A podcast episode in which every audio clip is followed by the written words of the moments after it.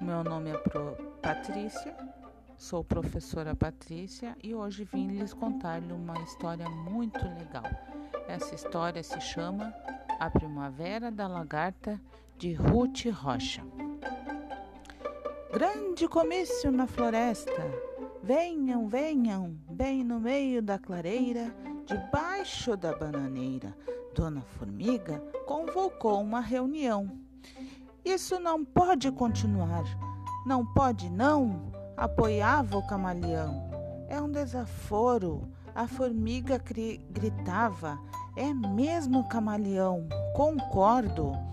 A Joaninha, que vinha chegando naquele instante, perguntava: Qual é o desaforo, hein? É um desaforo que a lagarta faz, dizia a formiga. Come tudo que a folha, reclamava o louva-a-Deus. Não há comida que chegue, continuava a formiga. A lagartixa concordava. Por isso não, que as senhoras formigas também comem. É mesmo?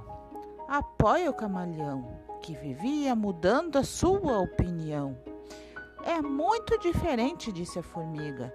Depois a lagarta é uma preguiçosa vive lagarteando por aí.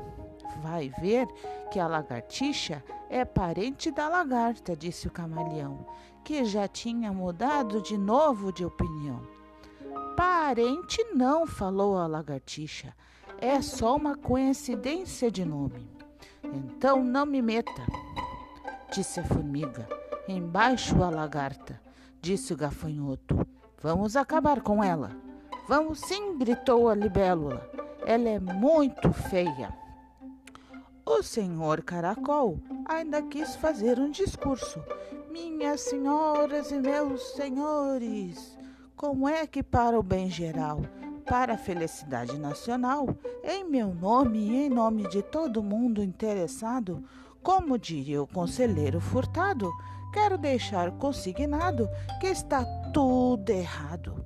Mas como o caracol era muito enrolado, ninguém prestava atenção no coitado.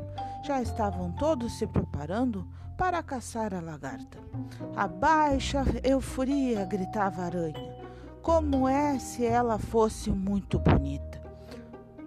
Morra, comilona! exclamava o louva-a-Deus, como se ele não fosse comilão também. Vamos acabar com a preguiçosa, berrava a cigarra, esquecendo sua fama de boa vida. E lá se foram eles cantando e marchando. Um, dois, feijão com arroz. Três, quatro, feijão no prato. Cinco, seis. Mas a primavera havia chegado. Por toda parte havia flores na floresta, até parecia festa. Os pássaros cantavam e as borboletas. Quantas borboletas, de todas as cores, de todos os tamanhos, e borboleteavam pela mata. E a borboleta, quantas borboletas, de todas as cores e de todos os tamanhos, lagarteavam pela mata. E os caçadores procuravam pela lagarta. Um, dois, feijão com arroz. Três, quatro, feijão no prato e perguntavam às borboletas: Que passavam, que passavam? Vocês viram a lagarta que morava na moreira? Aquela preguiçosa comilona horrorosa. As borboletas riam. Iam passando e nem respondiam. Até que veio chegando Estão procurando a lagarta da moreira? Estamos sim, aquela horrorosa comilona. E a borboleta bateu asas e falou: Pois é, sou eu. Não é possível. Não, não pode ser verdade. Você é linda. E a borboleta sorrindo explicou: Toda lagarta tem seu dia de borboleta e é só esperar pela primavera. Dona Formiga ficou espantada. Não é possível, só acredito vendo. E a borboleta falou: Venha ver, isso acontece com todas as lagartas. Eu tenho uma irmã que está acabando de virar borboleta. E todos correram para ver e ficaram quietinhos espiando. E a lagarta foi se transformando, foi se transformando, até que de dentro do casulo nasceu uma linda borboleta.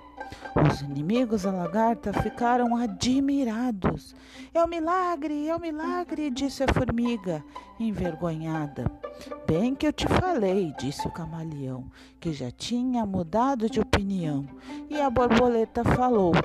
Bem que eu falei, disse o camaleão, que já tinha mudado de opinião. E a borboleta falou. É preciso ter paciência com as lagartas. Só quisermos conhecer as borboletas. É preciso ter paciência com as lagartas se quiser conhecer as borboletas. E isso era tudo.